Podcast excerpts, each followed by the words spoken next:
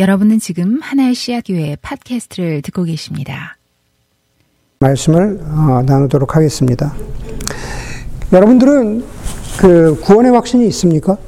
예, 다른 말로 물어보자면 그런 얘기 많이 하죠. 오늘 밤에 죽는다면, 그렇죠? 예, 오늘 밤에 죽는다면 주님 곁에 갈 확신이 있으세요? 라고 물어본다면 아마 여러 가지 대답이 나올 수 있겠죠. 지금 아마 여러분들의 마음속에 여러 가지 생각이 있을 겁니다. 다시 한번 물어보겠습니다. 구원의 확신이 있으십니까?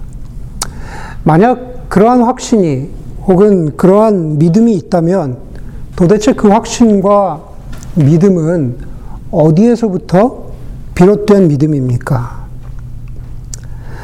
한국에서 이제는 좀 많이 알려진, 좋게 알려진 건 아니죠. 많이 알려진 이단 가운데 구원파라는 것이 있습니다. 구원. 얼마나 좋습니까? 그런데 이단입니다. 구원파라고 합니다. 구원파의 이단이지만 구원파의 전도의 핵심이랄까 논리는 바로 이런 겁니다. 언제 구원받았느냐. 우리 있는 사람한테 언제 구원받았느냐. 다시 말해서 구원받은 사람은 자신이 구원받은 날짜와 시간을 확실히 알아야 한다는 겁니다. 그렇죠. 사람이 태어나면 나중에 뭐 부모님을 통해서라도 너는 몇 월 며칠 날 몇 시에 어느 병원에서 태어나는 걸 우리가 듣는 것처럼 사람이 구원을 받았다고 확신을 한다면, 구원의 확신이 있다면 그렇게 소중한 것인데 날짜와 시간도 모르면, 그 상황도 모르면 과연 구원받은 것인지 자기 자신에게 되물어봐야 한다라고 구원파가 그렇게 이야기를 합니다. 그래서 그 대답에서 좀 주저한다거나 확실하지 않은데요.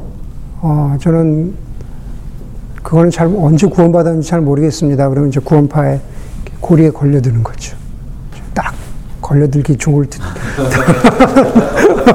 지금 여러분들이 못 보시면 표정을 저에게 이렇게 보내고 있어요.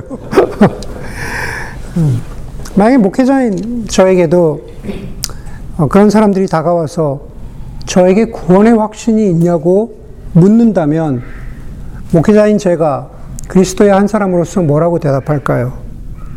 저는 확신이 있다고 대답하겠지만 그러나 저의 구원은 또 동시에 하나님의 섭리와 하나님의 주권에 달려 있다고 대답할 것 같습니다. 말이 좀 어폐가 있지 않습니까? 나는 분명히 확신이 있는데, 나는 분명히 구원의 확신이 있는데, 거기서 period 끝나야 하는데, 그러나 내 구원은 하나님의 섭리와 주권에 달려 있습니다. 되게 애매한 대답이죠. 그렇죠. 결국은 하나님의 섭리와 주권에 달려 있다라는 것은 뒤집어 이야기하면 무슨 말입니까? 죽어봐야 안다는 얘기죠. 죽어봐서 내가 구원받을지 안 받게 될지 알게 된다는 그런 얘기입니다. 여러분, 구원파는 이렇게 얘기합니다. 한 번 받은 구원은 절대 뒤바뀔 수 없다. 한 번 구원받았다고 확신한다면 절대 뒤바뀔 수 없다라고 말합니다. 그렇게 얻은 구원은 심지어 하나님도 바꿀 수 없다고 그렇게 말합니다. 내가 확신이 있으면 그걸로 그냥 끝이라는 겁니다. 그건 하나님도, 내가 받은 구원은 하나님도 바꿀 수 없다. 그것도 좀 이상하지 않습니까? 좀 더 곰곰이 생각해 보세요. 하나님도 바꿀 수 없다. 물론 우리에게 구원을 허락하신 하나님께서 그것을 유지하시지만 그러나 하나님도 바꿀 수 없다라고 하면은 하나님보다 더 크신 분은 내 믿음이라는, 내 확신이라는 바로 그분이죠. 예. 그런 생각이, 그런 논리에 우리가 빠져들게 됩니다. 한국 교회는 신학과 상관없이, 다시 말해서 장로교냐, 감리교냐, 침례교냐, 뭐 어디냐와 상관없이 한 번 얻은 구원은 어떻게 해서라도 없어지지 않는다는 그러한 확신이 일반적으로, 보편적으로 퍼져 있는 것 같습니다. 한번 얻으면 그거 된 거 아니에요? 여러분, 그런 구원과는 소위 얘기하는 값싼 은혜, 값싼 구원을 낳게 되죠. 그냥 낳는 정도가 아니라 아주 많이, 뭐 영어로 얘기하면 mass producing을 합니다.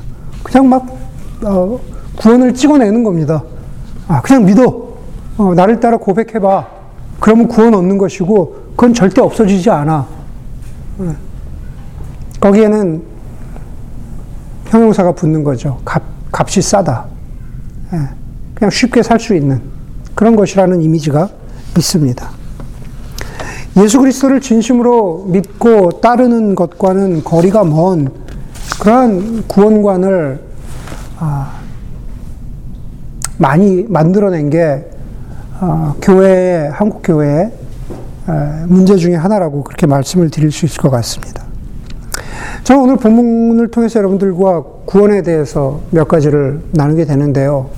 오늘 본문에 보니까 엘리사벳이 임신하고 나서 6달이 지나서 엘리사벳에게 나타났던 같은 가브리엘 천사가 이번에는 예루살렘에서 멀리 떨어진 북쪽 갈릴리 지방의 나사렛이라는 작은 동네를 방문합니다. 굉장히 멉니다. 120~130km, 한 80마일에서 100마일 좀 된다고 대략 그렇게 이야기를 합니다. 나사렛 지방을 방문한 가브리엘 천사는 다윗의 가문의 후손인 요셉이라는 사람과 결혼 약속을 한 마리아에게 찾아가서 이렇게 말합니다. 오늘 본문의 시작입니다. 28절이죠. 기뻐하여라, 은혜를 입은 자야. 주님께서 그대와 함께 하신다. 마리아는 그 뜻이 무엇인지 굉장히 궁금했습니다. 그래서 30절에서 다시 한번 천사가 이렇게 말합니다. 두려워 말아라, 마리아야. 그대는 하나님의 은혜를 입었다. 보아라, 그대가 잉태하여 아들을 낳을 것이니 그의 이름을 예수라고 하여라. 결국 기쁜 소식의 핵심은 이겁니다. 마리아가 아들을 낳는 것이다. 그런데 그 소식은 기쁘기도 하지만 그러나 또 두렵기도 했습니다. 왜냐하면 마리아는 아직 결혼하지 않은, 당시 기준으로 보자면 10대 중반 정도의 아주 어린 여자아이, 사춘기 이제 막 지난 여자아이인 거죠. 결혼도 하지 않은. 정작 기쁜 소식의 핵심은 그 다음입니다. 내가 아이를 낳을 것인데 그는 위대하게 되고 더없이 높으신 분의 아들이라고 불릴 것이다. 주 하나님께서 그에게 그의 조상 다윗의 왕위를 주실 것이다. 그는 영원히 야곱의 집을 다스리고 그의 나라는 무궁할 것이다. 말씀드린 대로 기쁜 소식, 복음은 예수가 하나님의 아들이라는 겁니다. 사실 예수라는 것은 그 당시 가장 흔한 남자아이들의 이름 가운데 하나였습니다. 그냥 평범하기 짝이 없는 아이가 태어날 것인데, 예루살렘도 아니고 갈릴리 북쪽 시골 지방의 나사렛에서 그냥 평범하기 짝이 없는 아이가, 남자아이가 태어났는데 그 아이가 더없이 높으신 하나님의 아들이고 그가 다윗 왕처럼 다스릴 것이다 라고 하는, 그 당시 1세기 유대인들에게는 너무나 충격적이지만 기다려왔던 그 소식이 바로 천사를 통해서 마리아에게 임한 것입니다. 사실은 좋아야 하는데 말씀드린 대로 마리아는 굉장히 두려워하고 당황합니다. 그 이유는 34절에 나오죠. 마리아가 이렇게 고백합니다. 나는 아직 남자를 알지 못하는데, 남자를 알지 못한다는 것은 아직 결혼하지 않았는데, 아직 남자와 잠자리를 하지 않았는데 어떻게 아기를 가지게 되느냐고 하는 그 두려움과 걱정이었습니다. 35절에 보니까는 천사가 마리아에게 이렇게 대답합니다. 성령이 그대에게 임하시고 더없이 높으신 분의 능력이 그대를 감싸줄 것이다. 그리고 37절에 연이어서 하나님께는 불가능한 일이 없다. 성령의 잉태에 관한, 성령으로 임신할 것에 관한 그 이야기를 마리아에게 들려주면서 하나님께는 불가능한 것이 없다라고 천사가 마리아를 위로합니다. 여러분, 창세기를 보면 세상의 시작, 우주의 시작은 혼돈과 공허였다고 성경은 말하고 있습니다. 그 무질서 가운데에서, 혼돈과 공허 가운데에서 성령이 일하시죠. 그렇죠? 그 혼돈과 공허 위를 성령 하나님이 마치 날개를 단 어떤 존재처럼 그 위를 나르셨다고 말합니다. 그것은 사실은 상징적인 표현이죠. 혼돈과 공허를 하나님의 질서로, 창조로 가지고 오시는 성령 하나님의 역사하심을 말하는 거죠. 여러분, 창세기에서 그렇게 일하셨던 성령 하나님께서 오늘 이제 천사를 통해서 마리아에게 말씀하시면서 내가 성령을 통해서 아기를 갖게 될 것이다. 다시 말해서 이제 하나님을 떠난 왕이신 하나님, 이 온 세상의 창조주이신 하나님을 떠나서 죄 가운데 있었던 세상을 향해서 하나님이 은혜를 베푸시고 모든 것을 제자리로 돌려놓으시려고 합니다. 다시 재창조와 같은 일이 시작되는 거죠. 다시 이 땅 가운데 영적인 질서를 회복시키시는 것이죠. 그런데 그 시작은 어떻습니까? 바로 예수 그리스도의 오심과 시작을 한다라는 거죠. 그 방식은 바로 처음 창조 때와 비슷합니다. 성령이 일하시는 것입니다. 성령이 일하시는 것입니다. 바로 그렇게 성령이 일하시는 것을 37절에서 하나님께서는 불가능이 없다라고 말씀하시는 겁니다. 창세기 처음에 불가능이 없으셨던 것처럼 지금도 불가능이 없으신 겁니다. 여러분, 그것에는 마리아의 어떤 공로나 업적이 끼어들 여지가 없습니다. 다시 말해서 인간의 어떤 노력이나 인간의 개입이 끼어들 여지가 없다라는 말씀입니다. 사실 마리아만 보더라도 마리아가 공로나 업적을 내세울 만큼의 어떤 자격을 가진 것도 아니었습니다. 사가라는 엘리사벳처럼 제사장 가문도 아니었고 굉장히 흠이 없는 의로운 사람이라고 불린 것도 아니었습니다. 마리아의 상황만 봐도 그렇다는 얘기입니다. 이 모든 것이 하나님의 섭리고 예수 그리스도가 구원이 이 땅에 임하는 것은 하나님의 은혜라는 것을 우리에게 말해주고 있는 것이죠. 소설 길리아드에 보면은 에임스 목사는 진짜 스토리가 아닙니다. 소설입니다. 그렇지만 그 소설 속에서 소설의 주인공인 에임스 목사는 이렇게 말합니다. 하나님의 사랑과 은혜는 균형도 없고 그럴 필요도 없습니다. 하나님의 사랑과 은혜는 균형이란 게 없다라는 거죠. 치우쳐졌다라는 겁니다. 편파적이라는 겁니다. 하나님의 사랑과 은혜는 자기 마음대로, 하나님 마음대로 하는 게 바로 하나님의 사랑과 은혜라는 겁니다. 그런 의미에서 하나님의 사랑과 은혜는 균형 감각이라고는 전혀 없다라는 겁니다. 하나님의 사랑과 은혜는 균형도 없고 또 균형을 갖출 필요도 없습니다. 하나님의 은혜와 사랑은 영원한 것인데 그것을 어떻게 일시적이고 한계를 지닌 세상과 인간이 이해할 수 있겠습니까? 하나님의 사랑과 은혜는 우리가 일반적으로 알고 있는 인과 법칙을, 원인과 결과를 벗어납니다. 여러분, 구원이라는 것은 세상의 인과 법칙, 원인과 결과를 벗어난 것이 하나님의 일하심입니다. 아까 말씀드렸죠. 하나님의 구원의 법칙은 균형이 없습니다. 균형이 무너진 것입니다. 균형이라는 것은 결국 원인과 결과라는 것은 이렇게 되면 이런 결과가 나와야 된다라는 거죠. 여기 있는 이 형제가 선을 쌓았더니 공로를 쌓았더니 하나님 보시기에 좋았다더라. 물론 하나님 보시기 전에 아내가 보기에 좋겠죠. 그러나 하나님의 은혜와 법칙은 그렇지 않다라는 겁니다. 그게 은혜의 법칙이라는 겁니다. 누가복음은 이렇게 여인 마리아, 처녀 마리아의 잉태로 시작합니다. 그 구원의 이야기는 다시 말해서 성령의 신비를 통해서, 성령의 일하심을 통해서 시작된 구원의 이야기는 누가복음에서, 아니 다른 복음서에서 어떻게 끝을 맺고 있습니까? 하나님의 아들 예수 그리스도가 십자가에서 죽으셨다. 그리고 부활하셨다라고 하는 그러한 그전에도 없었고 앞으로도 없을 신비로 끝납니다. 미스터리로 끝나는 거죠. 그게 바로 구원의 일이죠. 그게 바로 구원입니다.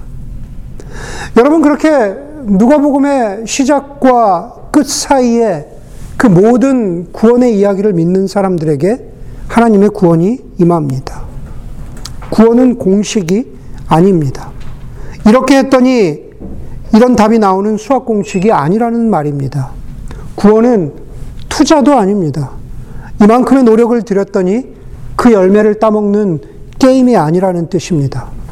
아니, 제가 설교 초기에 오늘 예화로 말씀드린 것처럼 구원은 날짜와 시간과 사건까지 100% 기억해내야만 확실한 구원이고, 그 가운데 잠시라도 머뭇거리고 조금 잘 기억이 나지 않는다면 그것은 불확실한 구원이다라고 얘기할 만한 것이, 그것이 구원의 성격이 아니다라는 것입니다. 저는 구원을 확신하지만 저의 구원은 하나님의 섭리와 은혜에 달려있다라는 것은 전적으로 구원의 성격은 신비라는 것을 말하는 겁니다. 저뿐만이 아닙니다. 여러분들도 마찬가지입니다. 저와 여러분들, 우리가 가지고 있는 구원의 확신이란 것이 어찌 보면 얼마나 작고 알량하고 얼마나 그 깊이가 얕은 것인가. 그러나 그 작고 보잘것없는 우리의 확신 속에 담겨있는 하나님의 구원의 신비가 놀랍다라는 겁니다.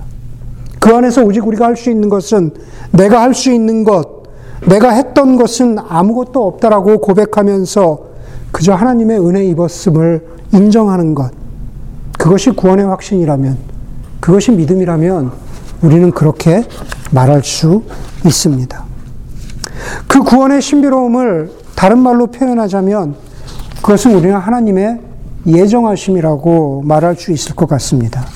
저는 지금 머리 아픈 신학적인 예정론과 자유의지를 말씀드리려고 하는 것이 아닙니다. 다만 하나님이 우리보다, 하나님이 인간보다 앞서서 일하셨다라고 하는 하나님의 일하심의 측면에서의 예정을 말씀드리려고 하는 겁니다. 유진 피터슨 목사님은 부활을 살라라고 하는 책에서 하나님의 예정에 대해서 이렇게 말씀하십니다. 하나님이 예정하셨다라는 말은 신비를 품고 있는 말입니다. 하나님과 관련된 모든 일이 우리가 알기도 전에 이미 일어났다는 사실을 깨닫는 순간 우리는 이 모든 일이 바로 우리의 구원이죠. 우리는 우리의 모든 구원을 완전히 이해하기는 영원히 불가능하다는 사실이 분명해집니다.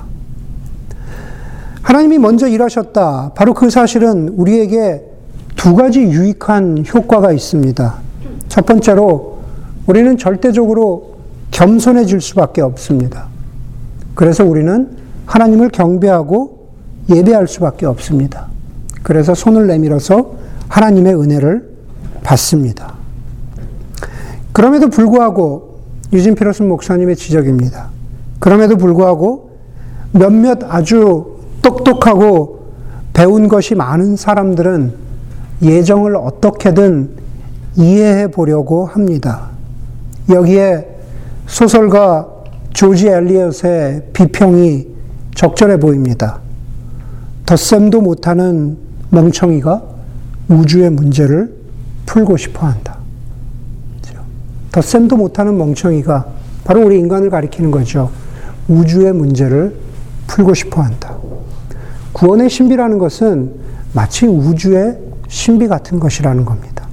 우리가 확신과 믿음을 가지고 사는 것은 참 감사하고 좋은 일이지만은 그것은 우리가 믿습니다라는 그러한 강한 고백에 근거하고 있는 구원이 아니라 바로 영원 전부터 하나님께서 우리를 위해서 일하셨기 때문에 우리는 우리에게 베풀어 주시는 하나님의 은혜와 섭리에 겸손히 무릎 꿇고 손을 내밀어서 그 은혜를 받을 수밖에 없다.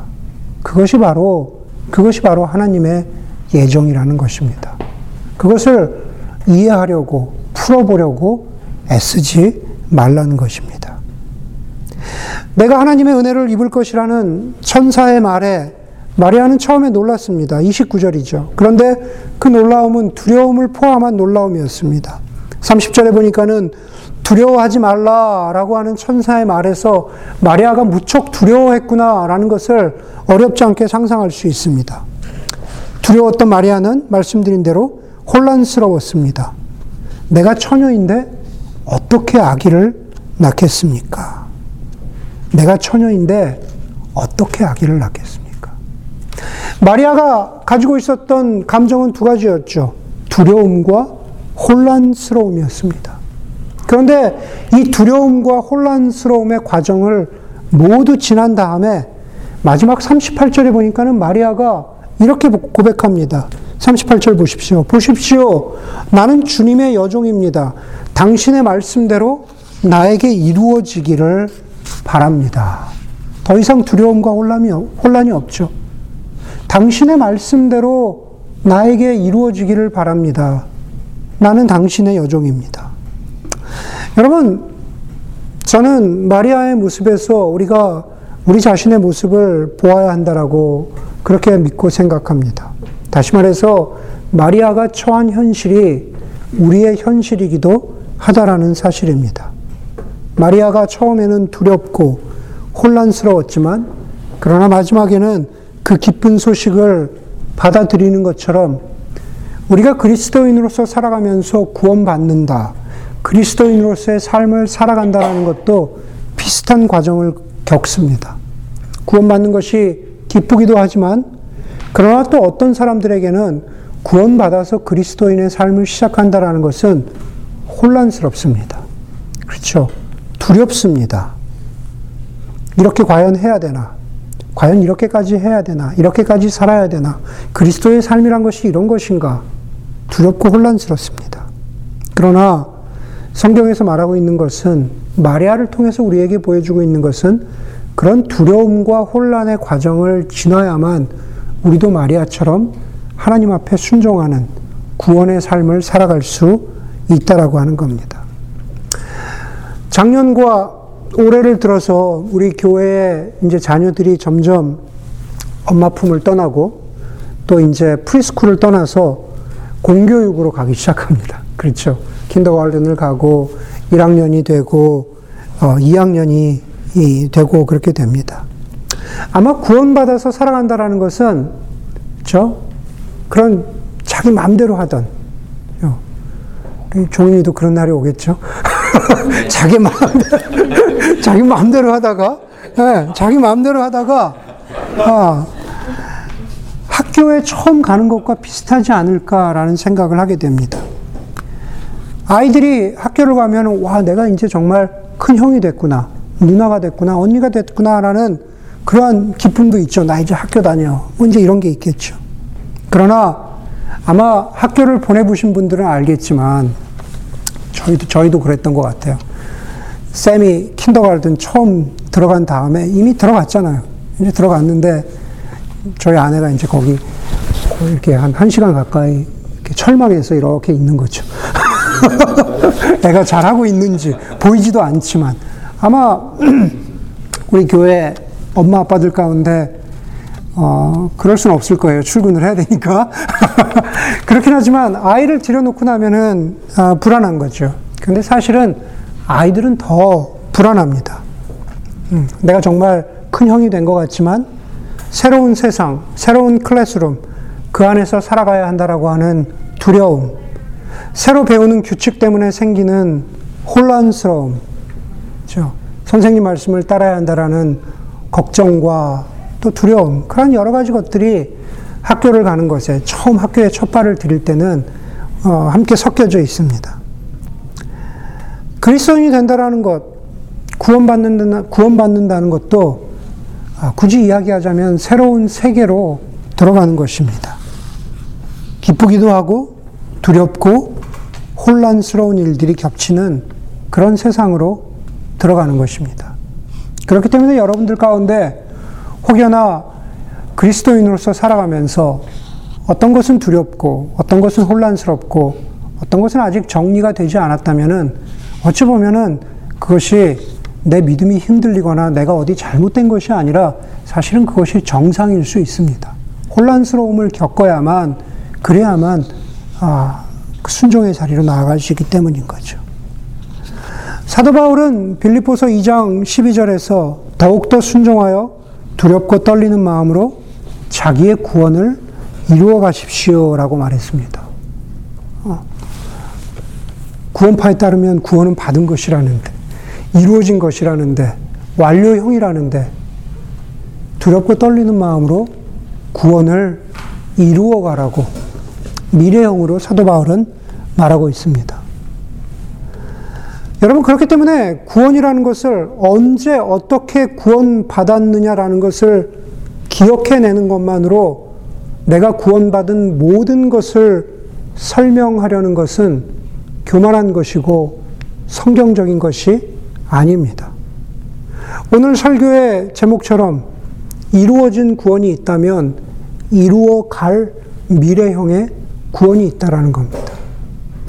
제가 저의 신앙 고백에서 저는 구원의 확신이 있지만은 저의 구원은 전적으로 하나님의 섭리와 주권에 달려있다라고 하는 것은 제가 아직 미진한 부분이 있어서가 아니라 이루어갈 구원에 대한 저의 겸손함이기도 하고, 그것이 사실은 제가 특별히 겸손해서가 아니라 성경이 실제로 그렇게 말하고 있기 때문에 그런 것입니다.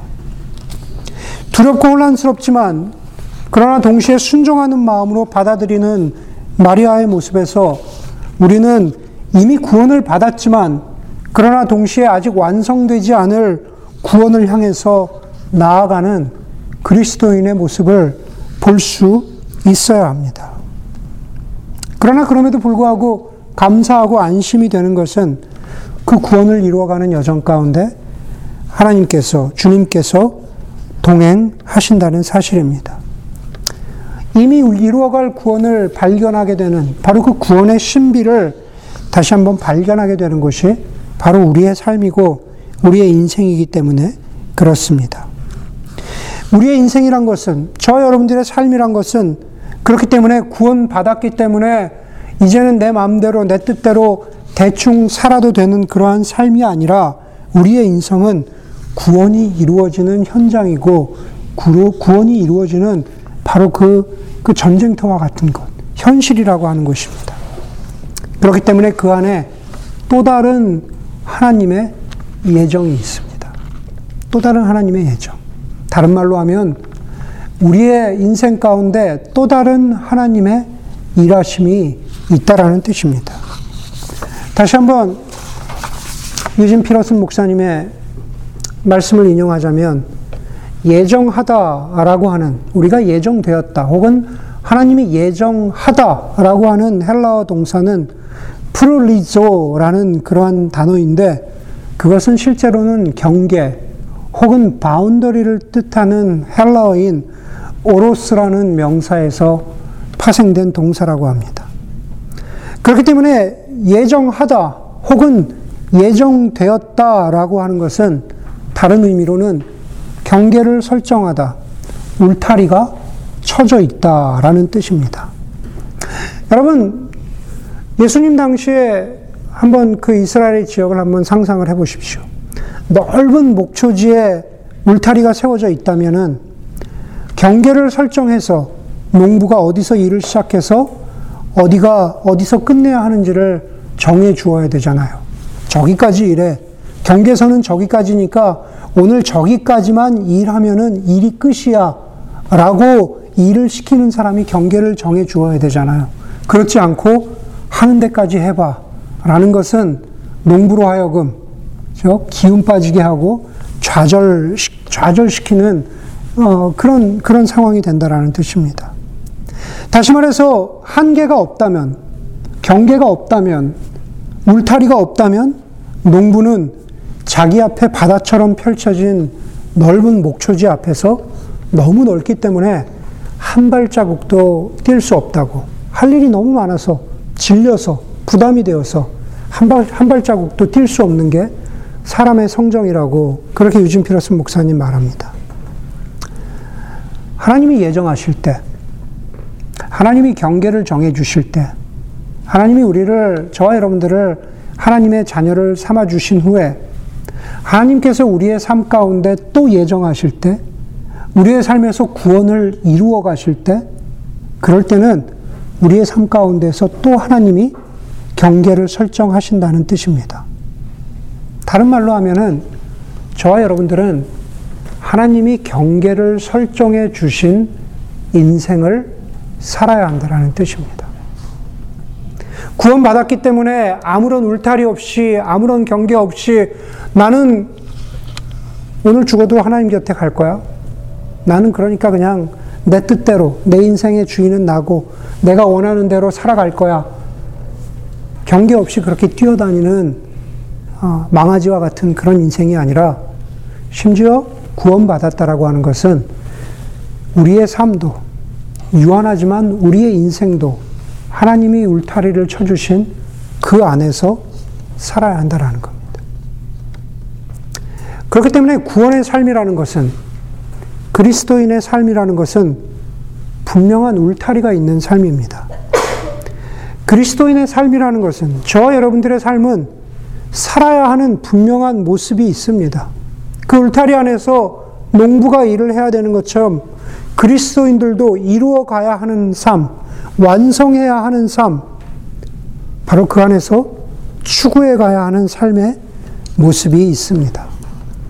그 삶은 성경은, 그 삶에 대해서 성경은 여러 가지 이름을 붙이죠. 흔히 그것을 제자의 삶이라고 이야기하기도 하고, 흔히 그것을 예수 그리스도를 닮아가는 삶이라고 이야기하지만, 그것이 어떤 이름으로 불려지든지 간에 오늘 설교에 비추어 보자면 그것은 이루어질 미래형의 구원의 삶이 된다라는 겁니다. 10대 초반의 처녀였던 마리아는 일생을 제사장으로 살았던 사가랴보다 바로 이 순간에 더 신실했습니다. 나는 주님의 여종입니다. 당신의 말씀대로 나에게 이루어지기를 바랍니다. 바로 이와 같은 마리아의 고백이 겸손히 구원을 이루어가는 그리스도인의 고백이 되어야 합니다. 나는 겸손한, 구원받았다고 확신하지만 그러나 하나님 앞에 서는 날까지 하나님의 주권과 섭리로 은혜 받았다는 것을 확인받는 그날까지 저는 잘 모르겠습니다. 다만 겸손히 순종하는 마음으로 하나님이 쳐주신 울타리 안에서, 그 안에서 제 인생을 살아가겠습니다. 그게 바로 구원의 삶이라고 저는 믿습니다. 하나님의 섭리와 은혜로만 이루어진 구원, 그리고 그것이 너무 감사하기 때문에 그 구원을 지금 현재 진행형으로 겸손과 순종으로 이루어가는 저희 모든 하나의 씨앗 교회 교우들과 또 예배자들이 되기를 주의 이름으로 간절히 소원합니다. 기도하겠습니다. 함께 기도할 때 오늘 말씀을 기억하면서, 하나님,